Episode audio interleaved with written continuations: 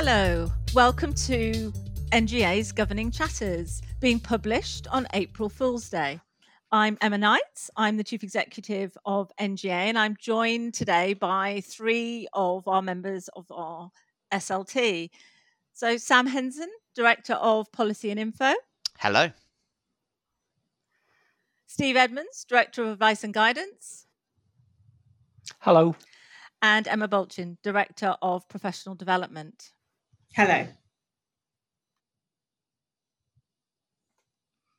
What a term it's been, uh, particularly for our schools um, in uh, lockdown for a big proportion of this term. And then on the 8th of March, bringing all our pupils back uh, in one fell swoop. Uh, and I know that you've had huge admiration for the way in which your school leaders and school staff um, have managed that transition. But I'd just like to say thank you to you as well for, for what you've all um, been doing and the way that you have been supporting your school leaders, who I know are absolutely in need of our April break. So it also seems really quite a long term. Uh, and in January's Governing Chatters, uh, we gave over the podcast to ethical leadership. Uh, we've been running, as many of you will know, a Pathfinders um, project that came to an end two years on after over 300 schools and trusts have been using the framework for ethical leadership. Uh, we've now closed down the Pathfinders uh, report. Please do listen to that podcast if you've missed it. But we've got one more piece of work uh, around the uh, framework for ethical leadership. Um, Emma, do, do, you want to tell us a little bit about uh, your Learning Link module? Yeah, so we have taken the resources that were developed at the outset of the Pathfinder project to try and support schools on their um, ethical journey. And um, some of the schools that were Pathfinders um, did some really great work. They used the audit that was in the toolkit. And we have actually converted that toolkit to a kind of online tool so people can go through. They can um, tick off the things that they feel they already do really well, highlight things that they would like to do better. And there are all sorts of examples of the kind of things that the Pathfinders did along their ethical journey to ensure their practice was um, really kind of taking into account the framework, the language of the framework, and the values that underpin it.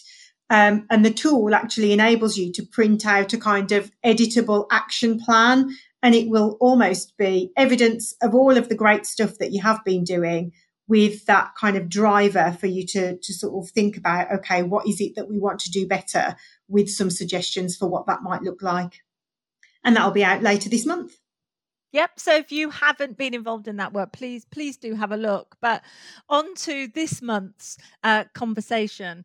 We published just last week a report called MATs Moving Forward the Power of Governance, uh, which was a sort of two year on look back at the report that uh, was then called Moving Mats Forward. You see what we did? Very, very smart that. Uh, we now think that Mats are moving uh, forward. We went back and we looked at the issues that we'd identified in 2019 and which ones uh, of those had there had been progress on. One or two have had had stalled, but overall, um, actually there had been progress despite our year of COVID, and in some cases because of the year um, of COVID. But we thought um, today we'd have a conversation, particularly looking at the the local tier of of governance, and and are we using that um, uh, well? Uh, Sam, what for you were the, the the real lessons of the two years on report? Thanks, Emma. I, I think for me, um, really uh, using this time to to reflect uh, on the last two years uh, uh on how trusts are uh, have been using their their local tier and thinking about um, uh, how they want to use the local tier of their governance structure in the in the long haul has been really important. Let me just kind of rewind for a minute and just just um, just state what we mean by local tier. We've we've adopted that term. We adopted that term in in the in both reports actually um, as a, a, a, a, tidy way we think to to capture the multiple names that trusts use to describe um, uh, their their local volunteer force within within each each academy within their trust. So often they're called local governing bodies or academy committees, um, uh, uh, uh, various other names um, that trusts have adopted. Um, but I think uh, looking looking back on the last two years um, uh, has been uh, really interesting because when we wrote the original report um, back in 2019, there was still a, a degree of um, conversation around whether the that local tier would actually be part of the future of of the MAT system. Um, you, you, might remember that there were there were a few um, a few uh, voices out there that, that were saying that uh, that uh, we, we, may well move away from from that um, being uh, a part of the MAT MAT governance structure in the future. But what we've seen um, over uh, the, the last year in particular is is a renewed commitment to that local tier in, in a way which um, you know has been, been been quite powerful. I think people have, have seen how um, how instrumental their local volunteer force has been in helping schools uh, to react um, and, uh, and respond to the, the pandemic. And, and I think trustee boards and, and it, in MATs up and down the country are really keen to explore how they can utilize that local tier to gather that local intelligence that will safeguard the the work of the uh, uh, uh of of the the trust or safeguard the the the governance decision making uh, for, for, those mats for, for for both now and for the future. So uh, I, I, think for me i mean that's been the really uh, noticeable thing. You might remember we we had um, a, a governance network back in 2020 we were right in the, the middle of, of of of the the, the pandemic, and we were kind of really blown away just by uh, that huge um, commitment um, and um, that uh, kind of passion really that that that trustees had for their local tier. They they really want to um, use it and use it well. So I, th- I think for me that's that's the, the biggest thing that there's a real commitment there to um, ensuring there's there's um, a level, a real level of influence at local level, um, and, and that's been really good to see. Absolutely. And what, what the report does is pull together, doesn't it, all our evidence from all our different sources. So obviously it includes our quantitative data as well. And our very large annual survey did show that the vast majority of smaller mats do keep um, academy committees, local governing bodies, whatever they may be called, academy councils, and it's only some of the the, the larger mats that tend perhaps uh, not to uh, to use them. And I just wanted uh, at this point to to acknowledge the fact that this report had had three authors, uh, didn't it? And al- along with you and me, Sam, uh, was Claire Collins, uh, the head of of consultancy, and we do do a huge number of external reviews of governance governance for trusts, and of course those are all confidential to the client, but it does give us a real way in to understand some of the ways in which um, uh, trustee uh, boards are are thinking about this. And also, of course, we have our networks, and the MAT Governance Network is hugely active, and it was a fantastic launch um, event um, that uh, that we we had, and we will be building on that next term but obviously Emma and Steve, both of you um, govern within trusts as well. With um, we're still calling them MATs, Multi Academy Trust MATs, MATs for short. And I just, um, you know, wondered in terms of your own um, experience whether the sort of things that we're discussing in this report sort of chimes with the practice that that you're seeing as well. Well, if I may come in there, um, Emma. Um, I think the what what really what really struck me about reading report, which I really enjoyed, by the way, and would certainly recommend uh, recommend uh, people read, reading it because it is very very thought provoking. But it actually it, it made me think um, about the school system, uh, the, the, the whole school system, not just about trusts and, and academy governance, because you know this this um, the importance of schools being in, invested uh, in, in, community engagement and, and having that con- contextual in, uh, intelligence and and all that and all that brings in terms of uh, outcomes and, and, raising aspirations, you know, within a, within a community.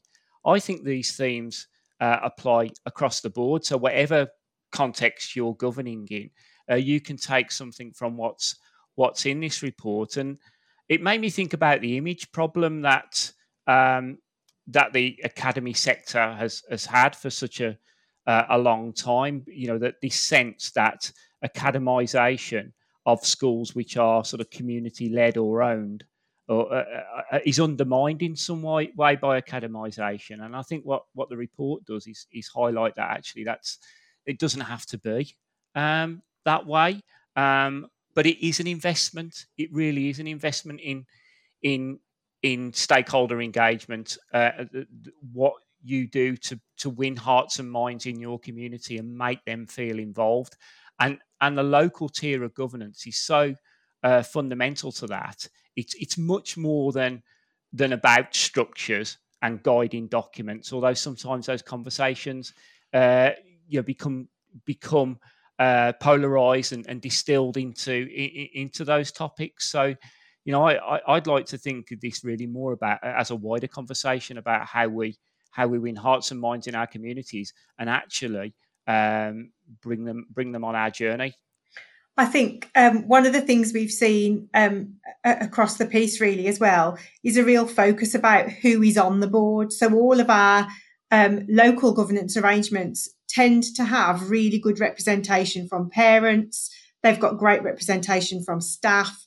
Um, and, and often they're looking for employers as well in the local community, or if not employers, or as well as employers, people who um, have got influence within that community. And I think that's been really important, especially um, during the, the pandemic. Sam, the report really highlights, doesn't it, how much people have really relied on that local influence, trying to give uh, communities confidence, um, and all of those kinds of things in order that actually um, children, parents, uh, and everybody can feel really confident to send their children to school and, and know that our schools are doing a really great job at keeping them safe. Absolutely. I think that's a really good point, Emma. I think, uh, you know, uh, that really ties in as well with what Steve was saying. I think, you know, for, for, for me, that that's why it was a real um, it was a really good opportunity for us to do this piece of work now because I think we, we really needed to reflect on um, that moment of key learning that you know has, has presented itself. And I think um, you know whether whether, whether like you said Steve whether you are uh, a, in a mat or whether you're in a, a small maintained um, primary school I think lot you know, schools across the country at the moment are, are looking uh, again at, at, their kind of their clarity of purpose. They're they're they're looking at, at what they what they really stand for, what they what what what they want to uh, achieve. Uh, and I think for MATs in particular, the the local tier is so integral to that. Um, and uh, I think um, what what we haven't seen is any anyone out there saying that the the the, the events of the last year or so has has, has told them that um, you know that, that that the local tier doesn't have a role.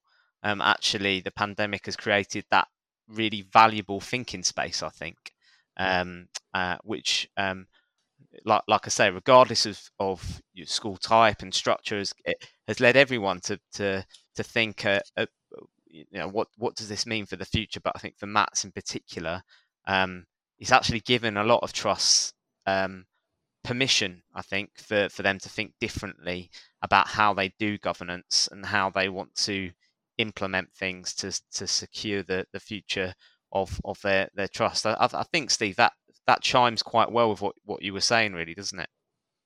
Yeah i mean I, i'm really interested in this sam. So do you think it's do you do you think now is the time? And I know that we've we've posed the, the question in, quite rightly in the report and and it and its predecessor um, a, around clarif- trusts the importance of trusts clarifying who does what and, and and where responsibility sits at different levels in a trust and that's really important first principle isn't it but what I, what I'm really interested in and I hope we can move the conversation along in a sector is actually not just not just a not just about making it, uh, not just about making it solve, it's about solving that problem, rather making it about um, in, ensuring that those governing at local level, in particular, understand their value and are, are, are made to feel valued and and, are empowered to contribute. And I, am not sure I'm I'm seeing enough of that. And I don't. And that's not a point I'm making about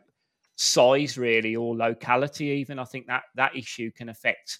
Uh, you know, smaller trusts concentrated in a smaller area. And I know you've perhaps you, you've seen more of this practice, and I, I wonder if you think now is the time really to move that conversation on a notch. Such a good point, Steve. Absolutely, um, wholeheartedly agree. I think um, I think actually, you know, we, we've we've really tried to pick up a lot of the positives in this report, but that's not to say that all the work is is done. I think there's still, um, uh, in lots of cases, I think uh, uh cases of um, the local volunteers um, knowing that the trust values them, knowing the trust wants to use their voice, but they're still not quite sure how it works. Um, and there, I think there there is a risk, isn't there? That I think with the with the multiple tiers of of uh, within the governance um, structure of a MAT that that things can get duplicated, things can get lost in in those those communication channels. Um, one of the things that that we really picked up in, in the in the report, Steve, was that I think um, the communication channels generally have have improved.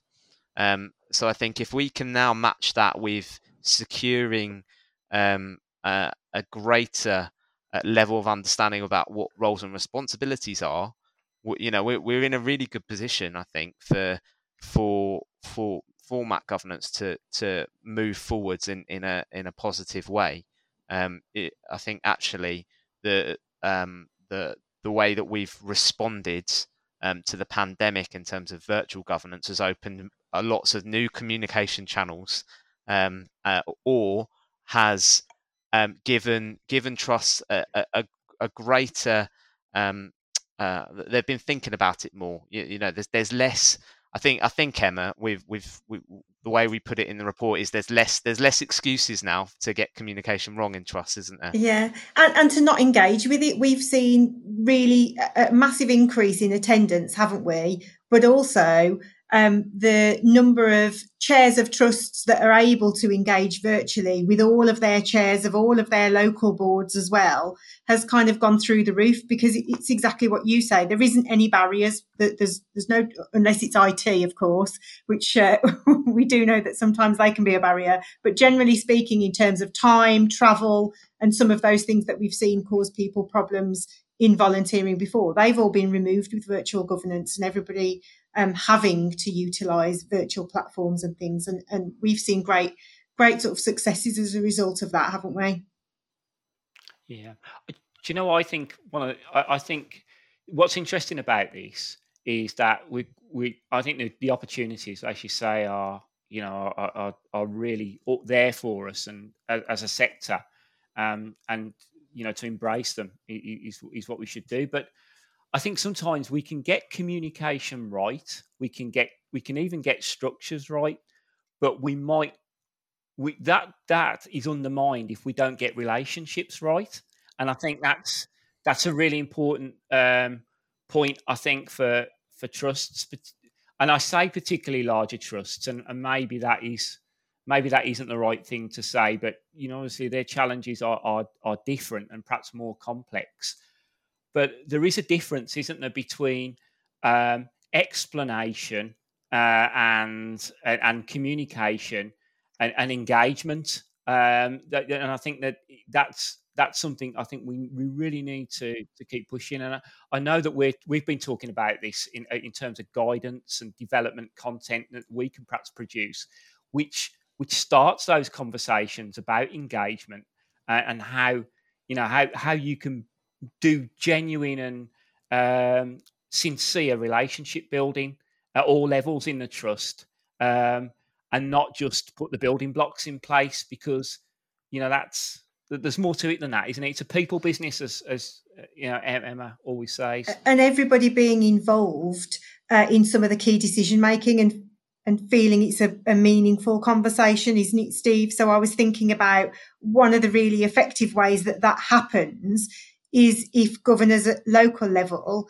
are engaged in the stakeholder engagement and then that's communicated back up to trust into things like the vision and values so that actually everybody's views are really hardwired into the way that those things are, are carried out.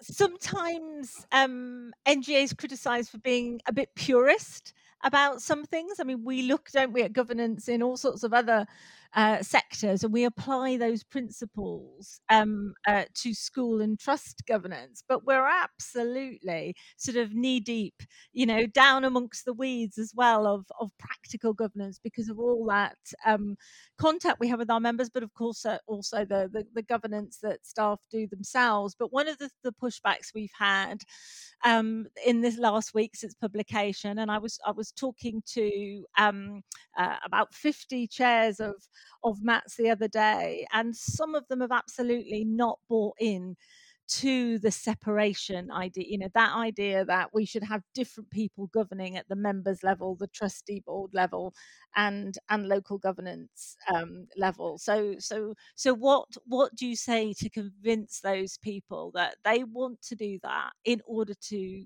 to communicate generally? This, this is a really interesting conversation and, and one that actually I think has been uh, there and present for for for quite a number of years now, hasn't it? Um, I think um, I, I, remember when we started our our MAT governance, our community MATs network, as it was known then, um, uh, over over five years ago, and, and this was this was something we talked a lot about then. I think actually separation between members and trustees is much more accepted now. It's there in the Academies financial handbook. It's there in the governance handbook. There's there's a general view that that is the thing to do.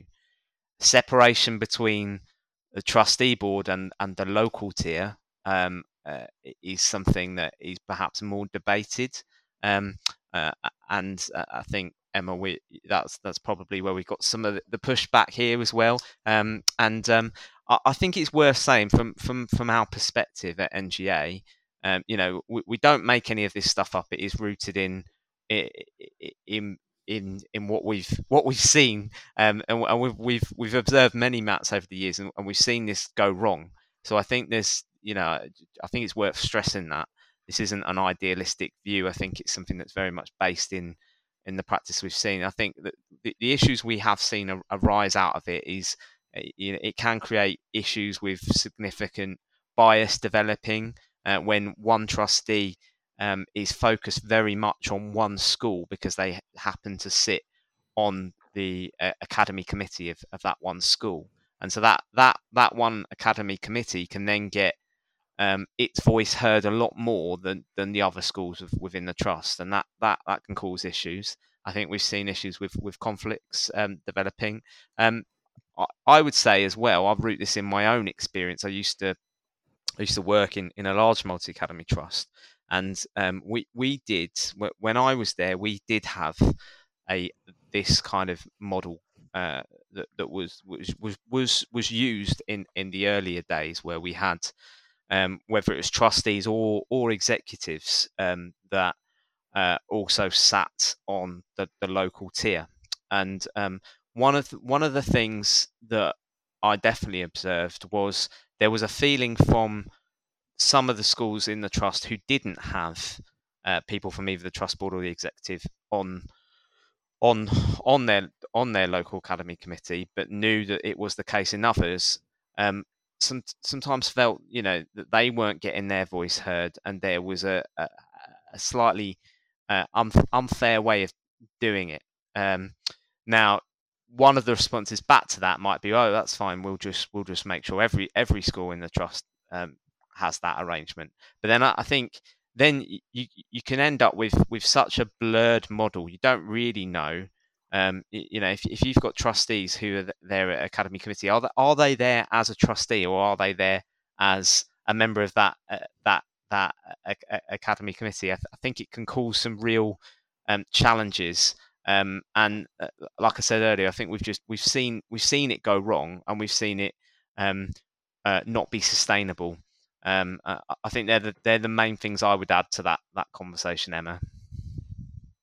And, and I think sometimes people do get confused um, about being a member, as you say, of the actual academy committee or um, simply observing and coming to to to learn about the school that you know one of our um, eight elements of effective governance knowing what you govern there's a real issue isn't there for trustees particularly again trustees in in larger trusts or more dispersed trusts understanding the schools within their their trust. So you can indeed have link trustees for for schools so that they get to know the school but one of the things um, i've suggested at a couple of recent events is actually those can change. You can get to know one school one year, be a link trustee for school A, and then next year be school B, and you learn more more about the trust rather than, as you say, beginning to sort of feel like a passionate advocate for uh, for school A because that's the only one you you really know and and and I think it's so true isn't it that our members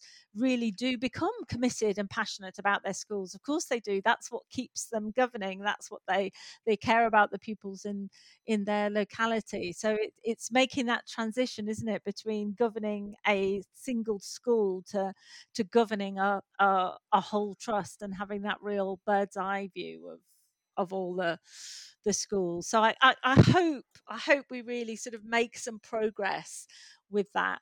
Um, but you also mentioned Sam about executives, and I think that's one of the again pushback that we've had. Um, uh, we're really keen at NGA on that separation between the non-exec role and the executive role, being clear about that in the the scheme of delegation. Um, I don't know if either of you have had any any more thoughts on on that one.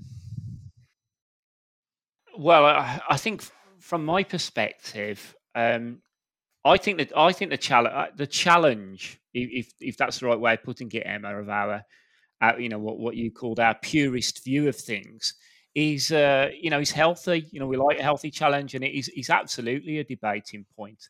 And I guess my own perspective is, is or my own disposition is always to think about um, the culture uh, that exists really and, and the approach before I look at you know the processes, systems, and, and guiding principles. So if the if the culture if the culture of engagement and collaboration is, is there uh, and is genuine and sincere and and, and is one that you know, it ensures that that that those in the community governing at local level have the opportunity uh, to shape and influence the trust. Uh, then I, you know, then I'm less concerned about, you know, the other the other things. Um, but what does concern me is that I think too often um, trusts can take what I, what I would call the easy option of of uh, of of having some um, overlapping uh, membership or or over reliance on the executive uh, to fulfill that that that relationship, you know, engagement and and, and collaborative um, role that it aspires aspires to have. And you know, I think for me, um, it does need to be considered very carefully because, um, as you say, it, it, actually can have the reversal uh, undermining effect because it shapes the contribution of others or limits the contributions of others. And then, um, you know, it does influence the culture. There's no two ways about it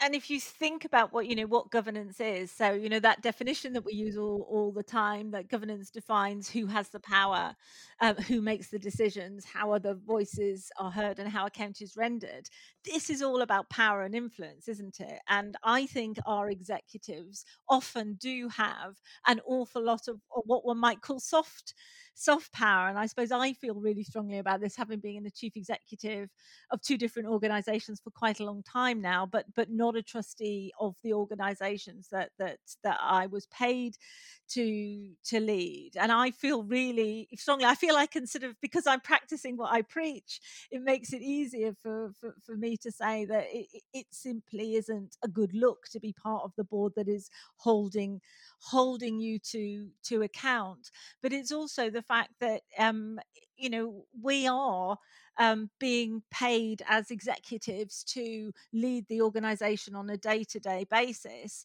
um, we have got a huge amount of power and influence in in our organizations and that's absolutely true of multi-academy trusts as well. So for, for, for us or indeed other executives to be members of those local governance committees brings with it a whole a whole lot of um, power and influence that isn't necessarily healthy when that non-exec governance is is holding the execs to to account if if that makes sense it, it does and it raises of course an interesting debating point and i feel maybe another podcast topic coming on here about um, the role of executives in in governance and you know obviously it's it's always been the case in the maintained school sector that the head teacher has a place uh, on the governing board. Uh, it's built into the it's built into the constitution, and as you've you've just said, you know that's not the norm outside of the outside of the school sector, and and actually um, it, it does then um, lend itself obviously to conversations about you know power and control and influence and how that's how that's exerted. And I know you won't say Emma, but I think you're actually one of the few people in the school system who's actually spoken some uncomfortable truths about this uh, in public about you know the relationship between uh, you know how how executive leaders view governing boards and the influence that they how they you know uh, sometimes exert their influence and I'm, I'll steer clear of making sort of crass generalizations uh, because you know there's some wonderful examples of, of, great collaboration between executive leaders and governance in all types of school. Of course, there are, um, but you know there are some very uncomfortable conversations still for us to have. I think in a sector about about how executive leadership engages with governance, and I'm not sure how that this uh, approach, you know, where we started this conversation thread about. Um, you know, executives serving on academy committees. I'm not sure it, it, it's entirely helpful. I think that's that's my gut instinct and feeling based on what I've seen and observed. Yes, uh, you're absolutely right. We we started the conversation in one place, and it, it, we've we've broadened it out now. I think you're. I think that's a really good idea. We should do a whole podcast about um, execs and non-execs, um, uh, head teachers and governors working work working together. Definitely, because I feel as though this is one that we could we could talk about for a for a long time. But just sort of moving back to to our um, MATs report, I mean, we posed five debates there, um, uh, and we've just really touched on on one, the using the local tier um, uh, well, but uh, the, we added a fifth one this time, and that was about making sure we invested in governance uh, professionals because uh, we didn't feel perhaps we'd quite given it enough notice last time or or maybe sam it's just because of the changes over the last couple of years and with with with more MATs um, we've really talked to more about doing this um, uh, properly. Absolutely and uh, i think you know in the last couple of years we've we've seen this role growing and developing we've seen it um, come to greater prominence I think we also know there's there's there's a huge amount of variation in that role as well. Um, uh, uh, uh, and, and so I think it's it's something we absolutely need to be drawing more uh, attention to. I think um, one of the things that really came across as as as we um, were thinking about this is that the the expectations placed on on those um, individuals that they, they really help to pull boards together in carrying out their their core functions, don't they? And I think um, you know we we really wanted to sing their praises and, and make sure they receive the the recognition that that they deserve, um, and, and also I think just just really encourage more trust to invest in in this. It's not I, I appreciate that you know, a, a, lot of people might turn around and say, well, yeah, but there really is no money to invest at, at the moment. But I think this is this is a, a really worthwhile investment for any trust. Um, you know, it can really help you get your governance right, get it solid, get it in a good position. Um, and, and, I think you know anything we can do to get that role taken more seriously, um, to draw more attention to it. That's what we that's what we want to do.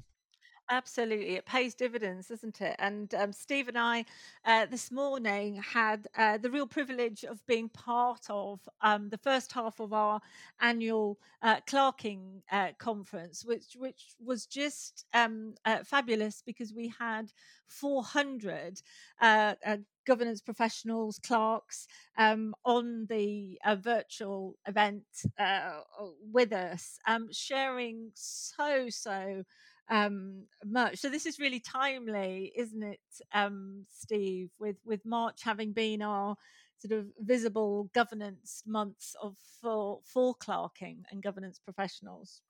Yeah, absolutely, and they, and what a wonderful event, or what a, what a wonderful part one of a conference that we we've had this morning, as you say, and it, has been great um, doing this work um, and looking more closely at the at the role of governance professionals in trusts because it's brought us into contact with some fantastic practitioners who are doing leading edge work out there and really are the best advert for the profession uh, that you can find. And and we're learning from them um, and, and from their peers all the time about the different levels of skills and proficiency uh, that are required in different types of governing professional roles that fit different types of governing structure. It, you know, it, if we didn't know that it wasn't one size fits all before, we certainly do now from all this work that we've been work that been that we've been doing. Mm. But there are some common themes that that keep that keep emerging, and you know, it's really important for us to keep them in in in mind and and not become sort of blasé about them because they're important. One of those is is is there is still a you know I'd, I'd, go as far as saying shocking lack of understanding really out there at at uh, in in some um, in some trusts at a senior level, uh, at board level and, and executive level of what the what governance professionals uh, do, uh, the role they fulfil, uh, and how trusts work effectively and create the conditions for them to do their job. And as Sam says, um, ensure that their contribution to uh, governance is, uh, you know, is, is, what we expect uh, and what they expect it to be. And and so you know that that that's still coming out loud and clear. And I think we're we're fortunate that we we have the opportunity. We're in a very privileged position to work with the department and, and, and with groups of governance professionals on uh, on on initiatives and activities and resources that hopefully will will uh, you know build and continue to build that understanding uh, throughout the sector, and then that will have further uh, you know positive conse- uh, you know consequences in terms of pay and status and, and clarity of role and all those things that come with a with a very important professional position. So you know I think there's there's much work to be done in this space, but there's so much so much grounds for optimism as well. I you know I'm I'm I'm so inspired really by what we what we you know what we're seeing and experiencing on the ground, particularly during the pandemic when governance professionals have, have you know have been been immense, I think, and and have really helped boards stay connected with their communities, which is where we started this conversation, isn't it? Abs- absolutely. It's very much a watch this space, I think, on where we go next with governance professionals. And I don't just mean we as NGA, I mean the whole sector. And as you say, the Department for Education concentrating um, on um, on this area. So our survey will just have closed our clerks and governance professional survey when when this is um, a, a broadcast. But I think that's going to give us some some fabulous um, evidence to use in this next stage of let's really look at what the career pathways might be for those um, who are supporting our our governing governing boards and actually at um, NGA um, uh, both yours and um, uh, Emma's team are very much concentrating on the resources uh, that we're producing for for governance professionals. We've got two Learning Link modules coming out um, during April that are aimed at our uh, governance professionals um, and and clerks. One about minuting meetings, and the other um, about um, exclusion um, uh, review uh, panels. And there'll be much much more of that to um, uh, to come and similarly, I know um, Sam's always running a a Clerking Matters column in every single magazine. Um, so we'd be really, really pleased to hear from people who who want to write um, as governance professionals, or indeed as as governors and and chairs. Uh, I'm conscious that we've spent a, a, a lot of this um, sort of best part of 40 minutes talking about those who govern within um, MATs, and that's sort of not quite half our schools um, uh, currently. Um, so, just to really reassure you that um, NGA is absolutely focused on uh, all different types of, of schools. So, we also have started our governance leadership um, forums where we're inviting uh, executives, head teachers to come along with their chairs and, and vice chairs. And we held the first for single academy trusts a few weeks ago. And that was, um, uh, again, full of our very articulate um, SATs uh, trustees uh, talking to us about how they saw the future. And again, actually, how really rooted they were in their communities and how important that local collaboration was um, for them. And it's quite looking forward into next term. We've just had the Secretary of State say publicly that he does want, which is hardly surprising, it's been the government policy for some time, but he does want standalone schools, whether SATs or maintained schools, to think about becoming MATs. Um, joining MATs. So we really want to help um, that debate uh, continue, provide evidence, um, share that uh, experience but we will be having a leadership forum for our maintain members um, on the 6th of May, followed on the 11th of May for our MAT uh, trustees. And I think at that um, event, we will be talking quite a lot about the role of trust members. We didn't touch on that today, but we still know it's causing an awful lot of confusion out there. And Sam's um, team is uh, updating our guidance uh, on members of trusts, which nobody else does does actually produce. So it's really quite um, important for those of you that are members of trusts. And then uh, the following week, on the 18th of May, we've got our first uh, leadership forum for those of you that are governing at local level within a MAT. So, no doubt we'll be able to continue those conversations that we've just begun to touch on uh, today. So, please do enjoy your Easter. And I really hope that your school leaders get a proper break um, this Easter. There are still so many um, issues that are uh, mulling around at the moment, some of them incredibly important, almost all of them incredibly important. But I think it's really crucial um, that after the year they've had, our school leaders and their staff uh, get a good break over the Easter Easter holidays. So um, enjoy that chocolate and that spring and those flowers. And we're recording this while there's sunshine outside. So I really hope that that continues on. Thank you for listening.